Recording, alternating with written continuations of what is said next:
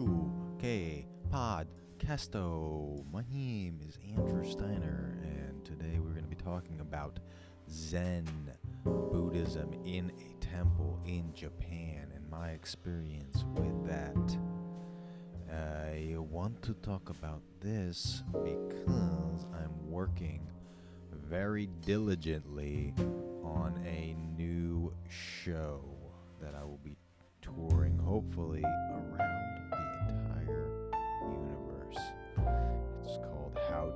to Meditate, a burlesque show. There will be dancing, there will be butt cheeks, there might even be boobs, there will be guided meditation, there will be chanting, there will be music, there will be sketches, and most of all, there will be the story of how I uh, found my guru and became a, an advanced meditator. Not that I'm an advanced, uh, I'm an intermediate meditator. Let's be perfectly honest.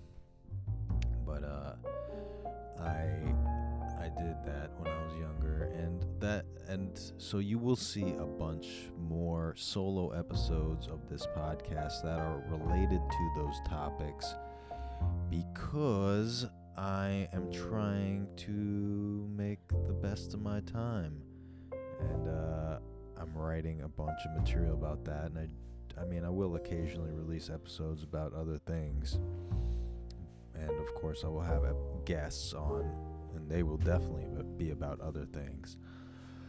But I wanna, I'm in the zone, you know, so I'm trying to stay in the zone, and uh, that is why this episode is at least is about that. This is about this, not not about that. Anyway, so I want to take you through a day in the life of a Buddhist monk. And that's basically what I was. I, wa- I wasn't officially a monk because I didn't ordain, but I was living like a monk for uh, for all intents and purposes and haircuts. And uh, that's where our day started with the haircuts. We woke up super early, 3:30 in the morning. First thing you do, shave your head. And the reason Buddhists shave their head is to decrease distractions. You know, if you're worried about what your hair looks like or whether people find you attractive, you're not thinking about your breath or your your t- dantian, which is what Jap- Japanese and Taoist influenced Buddhism believes is the center of your energetic consciousness in your body. It's like two inches below the navel and inside a few centimeters. But that seems silly, right? Because you know, if you're uh, if you shave your head, you have other distractions. You you have to put on sunscreen, and you're and you're cold, and women come up to you saying, "Oh, bald is beautiful, mm, so sexy," and they rub your head, and then they try to fit your head up them and try to reverse give birth to you. And also, I know one monk who got sued for reflecting light into a uh, driver's eye, and he caused a big crash, and that was a whole, there's a whole drama in the Buddhist community. But anyway, we wake up at 3:30 a.m. just before ghost dinner. Yeah. We uh, that's why we wake up so early. It's because we need the ghosts of dead monks and nuns to learn properly because they they possess us and they meditate for us so we know how it feels to be an advanced practitioner. And it was kind of weird at first letting someone control my body and my mind. But if you've ever worked in an office, same thing, right? And uh, the only thing the monks, um, the dead monks, really ask in return for possessing you and showing you how to meditate is they, they just want to, you know, use you like a sex toy. If- you've ever get, gotten like shivers, you know, That's a ghost basically using you as a vibrator. They make you shiver, they possess you for a second, they make you vibrate it, then they stick you inside them. They they can change their body proportions so they can fit anything. And then time moves different for ghosts, so that shiver lasts for like hours, and they get off. And you're you're walking to work neck deep in Casper's ass, but you have no idea. So no harm, no foul, right? That's and that's where they got the the character of Ghost Rider from. But they made it kid friendly by by giving him a flaming skull and uh, a motorcycle. So that's you, learn a new thing day. If you ever get a pressure headache, that's a, a ghost banging you right in your third eye. And then when they don't pull out and they come inside your third eye, that's how you come up with new ideas. So really, we're not we can't take credit for anything. It's all ghosts fucking us. And that's basically how the world goes around. Anytime you got a migraine, that's basically you got some ghost nuts slapping on your bridge of your nose like some tight glasses. And then we, uh, after we meditate with the ghosts, you know, we go chant. We go chant Buddhist scriptures or sutras which uh, means thread, which is weirdly related. It sounds like the word suture, which actually might be etymolo- etymologically related because Indo European languages, man, they're all tied together. Uh, but anyway, yeah, we go chant. And originally, Buddhists chanted scripture to memorize them because books were rare before the printing press so they'd memorize the scripture, so they just knew it. Um, but yeah, imagine if we still had to memorize everything. Imagine if books were rare. Imagine if there were only like five devices in each town or city. And you, there was like a library with five different devices, and one had Wikipedia loaded onto it, and one had Amazon, and one with like YouTube, and one with Facebook, and one with, uh, I guess, Pornhub. You'd have to have a porn device for the town. And you'd be walking home chanting the things you looked up, like um, Acer laptop, $599, free shipping, 128 gig SSD hard drive, 8 gigs of RAM, 4.5 reviews, average 400 reviews. Stupid shit.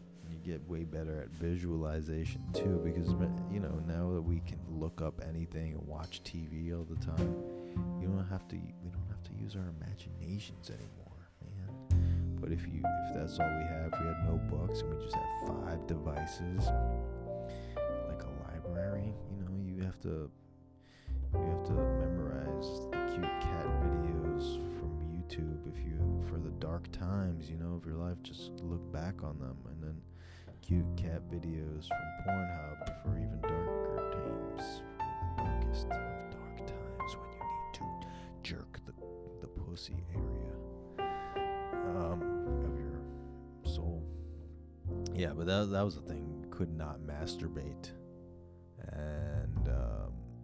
If we were the best chanter, we would get to wear the party robes, which had vibrating underwear that um, is not considered masturbating because you don't control the vibrations. And um, yeah, no one else controls them. They're automatic. The algorithm is controlled by the the plants. Um, yeah, and uh, yeah, but ma- we weren't allowed to masturbate at the monastery because it was considered a waste of energy. You know what else is a waste of energy? Punching a priceless statue of Manju Shri because I haven't come in five weeks. That's all waste of energy, man. Uh, the Buddha, the Buddha had a whole list of things you could not have sex with. He was very anti-sex, you know.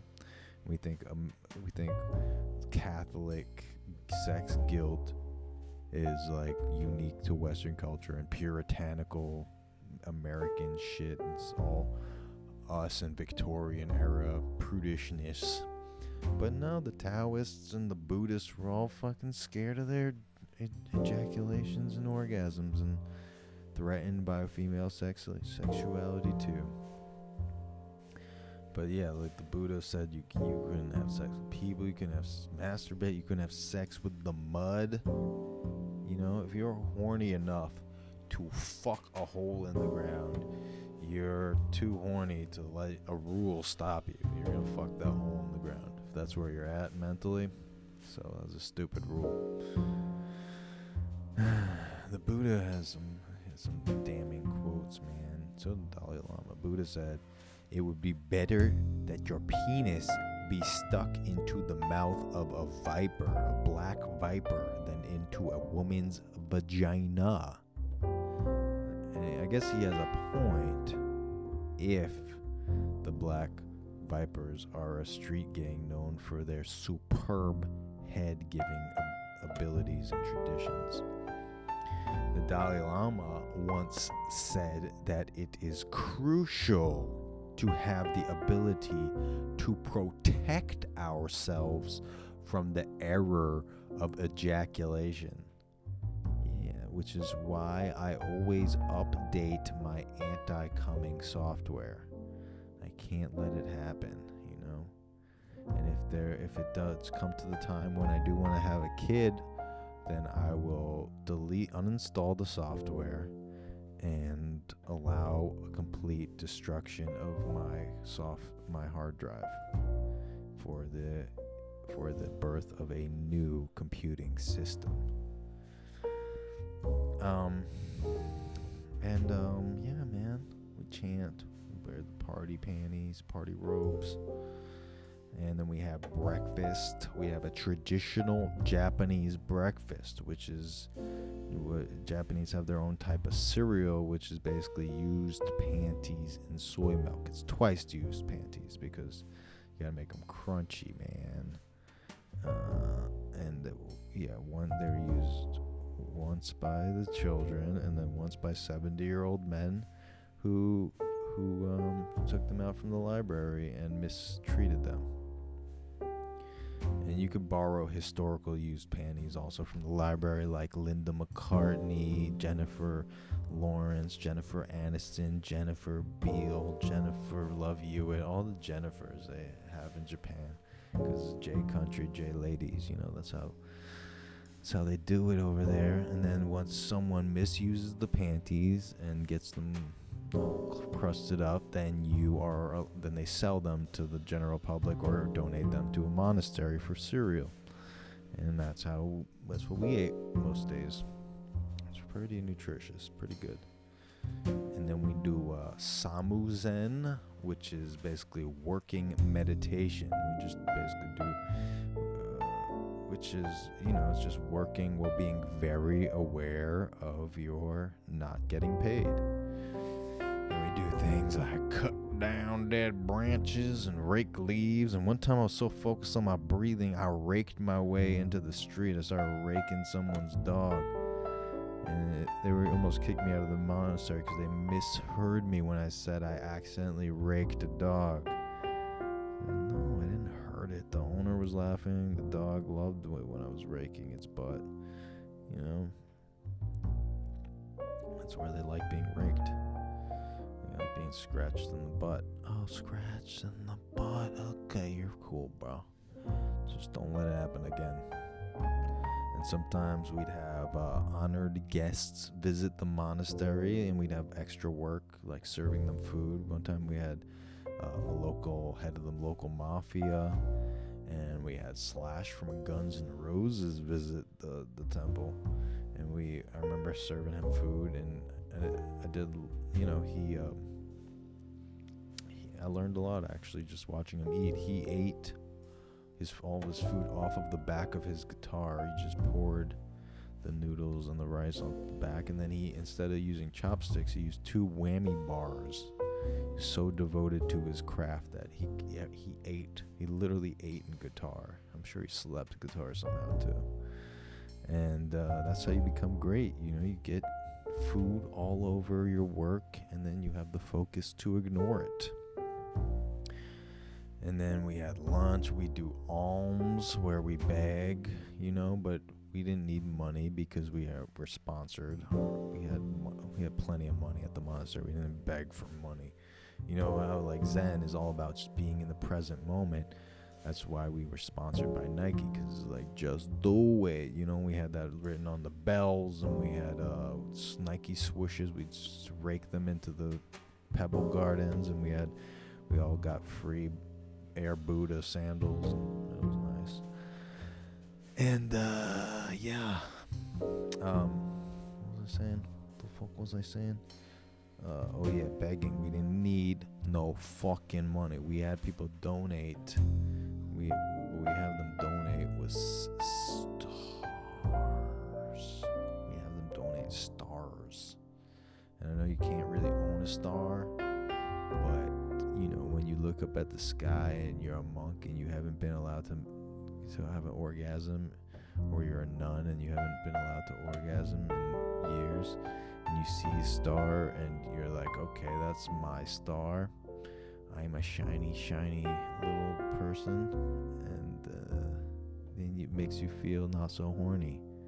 Like when you feel the world is so vast but so connected to you, you sometimes forget about wanting to bust a nut. And uh, yeah, we also had um, one day off every eight days because you know one day a week off that's soft, man. Let alone some bitch ass weekends that we get off here. People working four days a week. What the fuck is that? Like me. Um. Uh, but usually I'd go into the city. I'd eat some sushi, some crab on some spaghetti. The food in Japan is amazing because like it's uh it's good everywhere and it's cheap. It's relatively cheap, you know. Like a hotel is nine hundred dollars, but you could get some foie gras with truffles for like four bucks. And you you know how blind people develop super senses? Well, Japanese people, because they're almost blind, they don't care about living in a box as long as they eat good food because they experience the world mostly through taste and touch anyway. And um, yeah, and Japan is, is also weird because it's like even old factory towns have like Cartier watch stores and fine dining and fashionistas. Like most of Japan is hipsters. Like you see, you see old men with chrome sneakers and leather sunglasses walking down the street with a handlebar mustache and a and a pocket watch made of smithereens and pork rinds.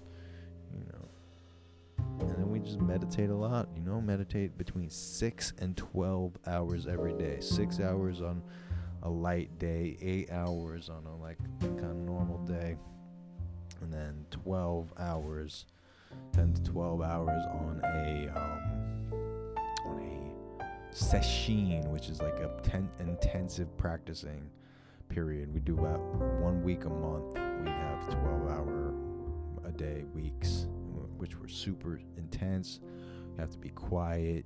You're not allowed to brush your teeth or floss or pick the crust out of your eyes. You're Not allowed to wipe your butt. Uh, no trimming your nails. You can, still can shave your head, but you have to you have to do it um, very silently. You're not allowed to clean the earwax out of your ears. Not allowed to pick your nose. Definitely not allowed to eat your boogers.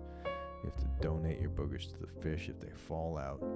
And not allowed to scratch, not allowed to roll over in your sleep, not allowed to put on deodorant, not allowed to move uh, faster than three miles per hour, not allowed to jump, not allowed to tumble or roll, not allowed to spin more than 270 degrees at any one time. So it's very strict, very strict time. And then we had an even stricter time once a year for Rohatsu, which is the extreme, extreme sesshin. And then you're allowed to do everything you're allowed to do as a normal person, not a monk. You're even allowed to have sex and drink and do drugs, but you're not allowed to enjoy any of it. So that's interesting. And then we'd uh, go to sleep at 9 p.m., and that was a day in the life of a monk. And um, yeah, that was basically it. If you have any questions about what do you think it's like to be a Buddhist monk, well, I should have just asked that on Instagram before I started this, right? So, fuck me, you dumb bastard, Andrew. But anyway, um, I hope you.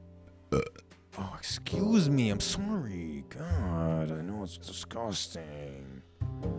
Uh, I hope you enjoyed this. I'm going to have a, sh- the first run of this show on September 20th at Olives in Nyack, New York at 10 p.m. Um, there are tickets if you look look up um, Nyack Mini Fringe, or just DM me or whatever, or just go. You'll get tickets at the door.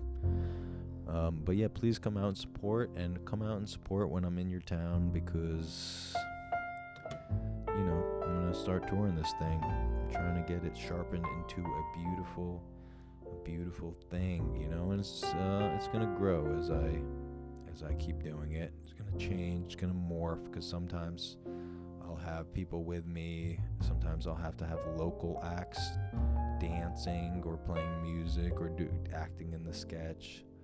So yeah, hit me up. Also, if you want to act or play music or whatever when I'm in your town, or dance with your boobs out. no nipples exposed. Don't worry. And just look at the boobs as if the nipples were exposed. It'll be fine. And uh, um, I'm gonna be dancing mostly naked too in the in the show too. So you won't be alone if you want to volunteer for that. Um, not we're not gonna dance together. Don't worry. Um, what was I gonna say? Uh, oh yeah, so keep an eye out for that. Um, uh, my plan is to eventually, you know, release this as an hour, as a as an album at the very least, maybe as a special, as my first special, um, and do a bunch of similar type hours. You know, I, I was lis- I was thinking about Tarantino. I want to do it like Tarantino. You know, he had te- he's gonna do ten great movies, then retire, and move on to other shit. What if I did that? What if I did ten hours of comedy and then retired from comedy? Or not retired from comedy? Well, maybe. Maybe moved on to some other creative endeavor or slightly different creative endeavor. Who knows? But it's just one idea. I just want to get a bunch of these types of shows out there and be be meticulous, put my everything into it, put all my focus, all my intelligence and wit and insanity and energy into it and make it the best possible thing I can make it and then release it as a uh, standalone product.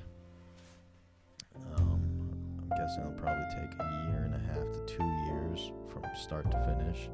I just started two weeks ago, so not really actually. Some of these jokes I've been doing for years.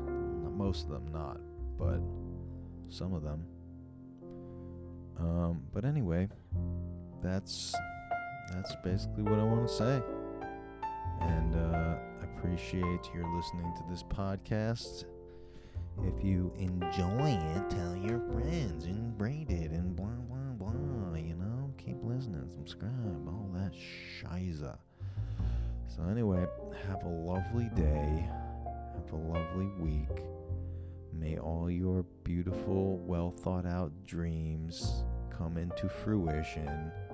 May all your family and friends gather around you like chipmunks, chipmunk people, you know, and you're an acorn and they're just lifting you up and devouring you.